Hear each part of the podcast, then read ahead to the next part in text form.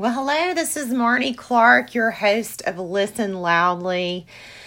And today I want to talk a little bit about a lie landing pad.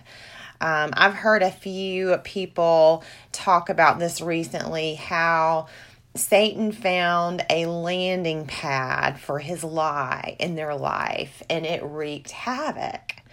And so I thought, you know, that is such an incredibly important topic that we need to look at because most of the time we're so unaware of the devil's schemes. You know, the word says that we are not battling against flesh and blood, but against principalities and powers and darkness.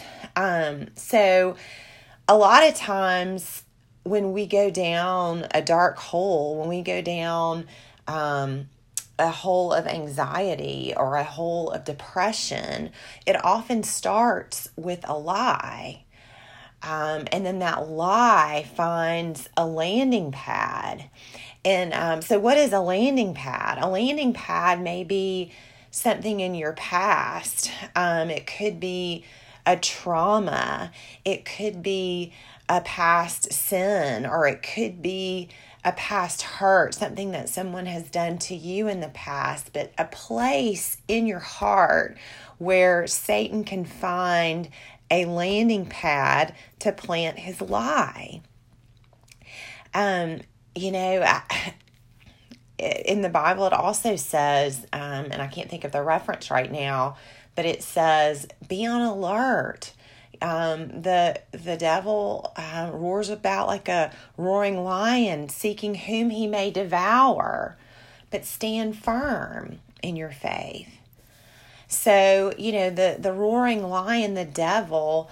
Um, has schemes, and just as um, God has really good plans for your life, the devil hates you and has bad plans for your life. The devil would like for you to be ineffective. He would like for you to not have the fullness of joy that Jesus died to give us on the cross.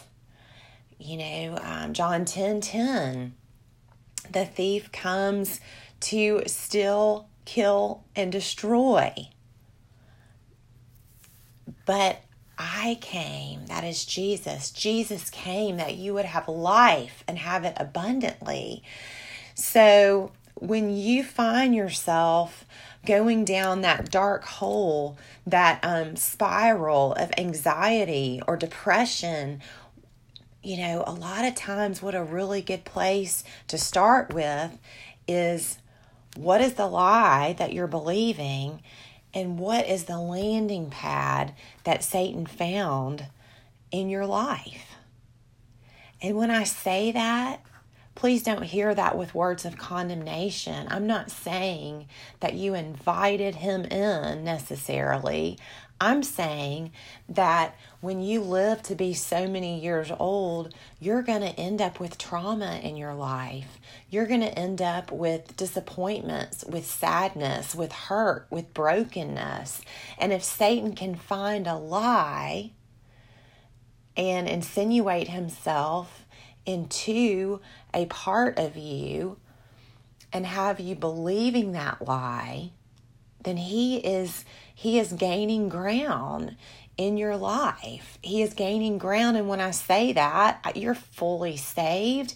If you believe in Jesus as your Savior, you're fully saved.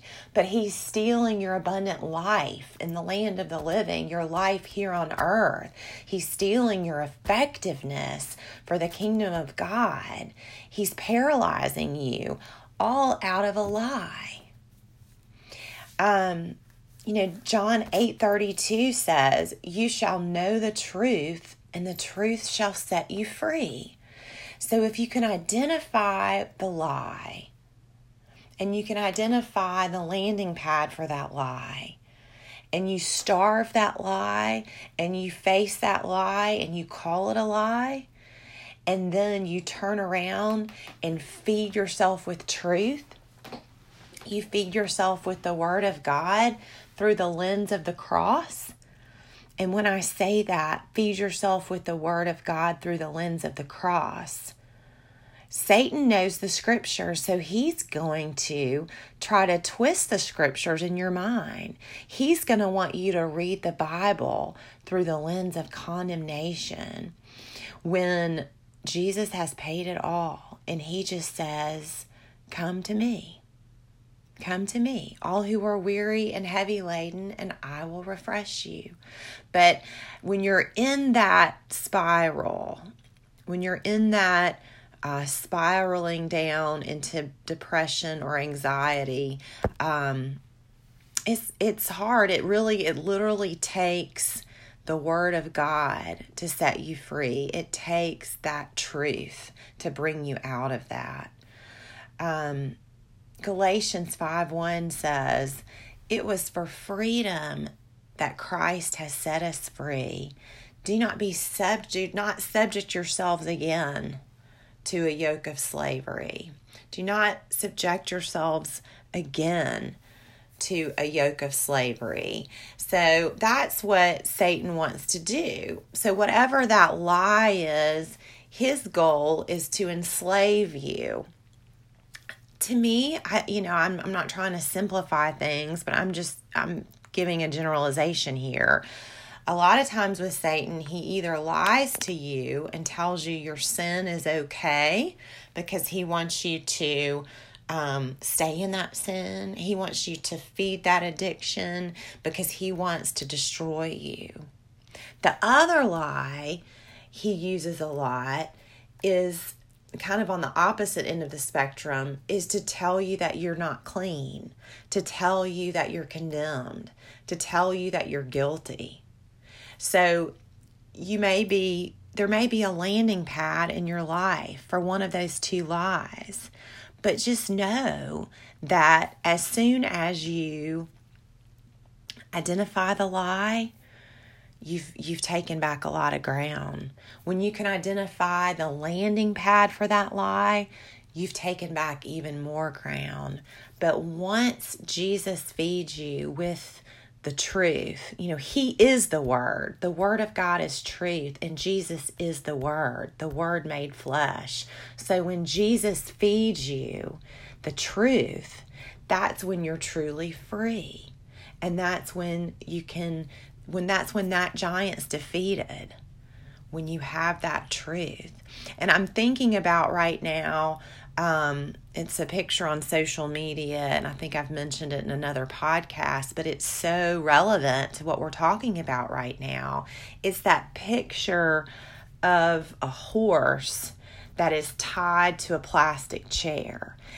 And the horse, all he sees is that he's tied. He is just not even realizing how much strength is inside of him and how weak that dumb plastic chair is that he's tied to. Um, and that's us as Christians. We think that we're tied to something. Satan has lied to us. We're not realizing the strength that lives inside of us. The same spirit that raised Jesus from the dead lives inside of us. Um, Romans 8, Romans 8 15. Um, excuse me, Romans 8 11. If the spirit of him who raised Jesus from the dead dwells in you, he who raised Jesus from the dead will also give life to your mortal bodies through through his spirit who dwells in you. So, you know that's truth. That's truth that when you believe in Jesus, you get the Spirit of Jesus. You get the Holy Spirit living in you, the same Spirit that raised him from the dead.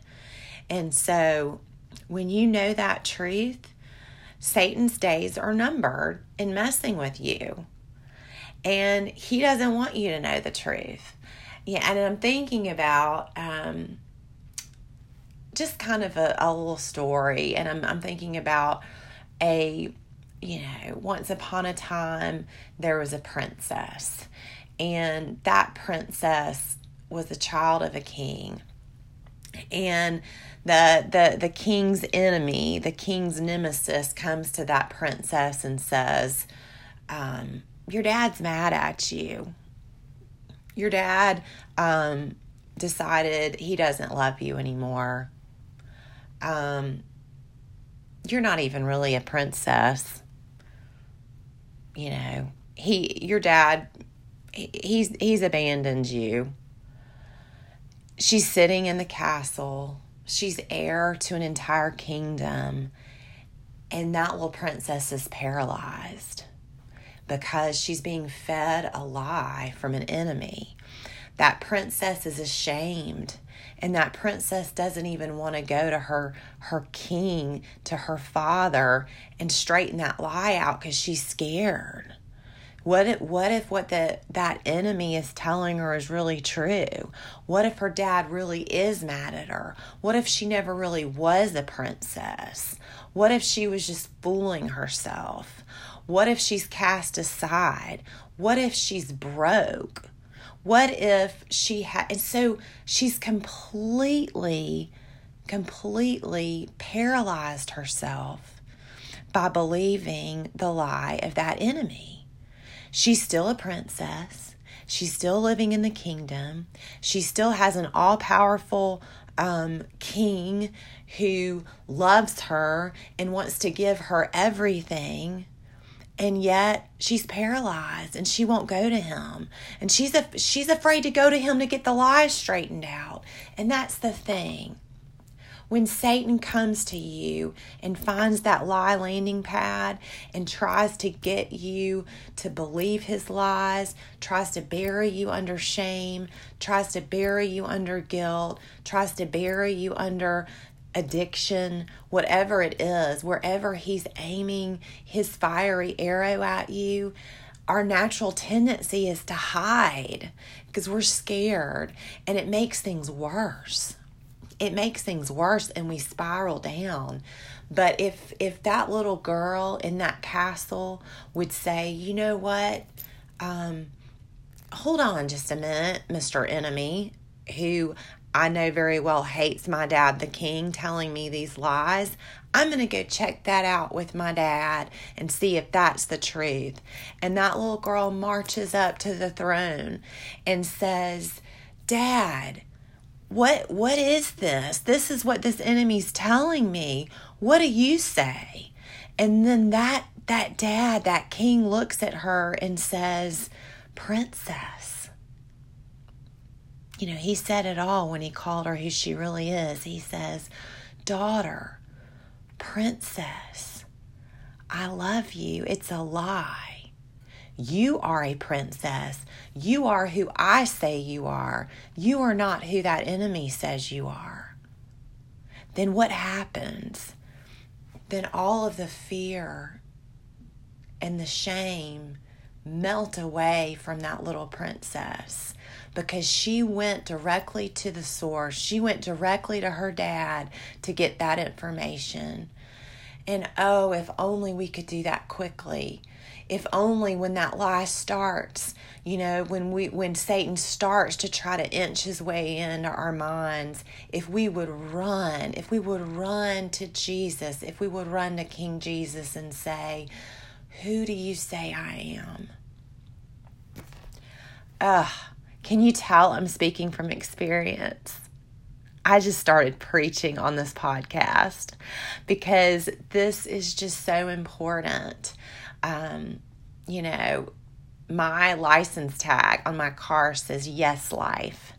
And the reason it says Yes Life is because I want to remember every time I look at that, every time I go to get in my car, I want to remember that the thief comes to steal, kill, and destroy.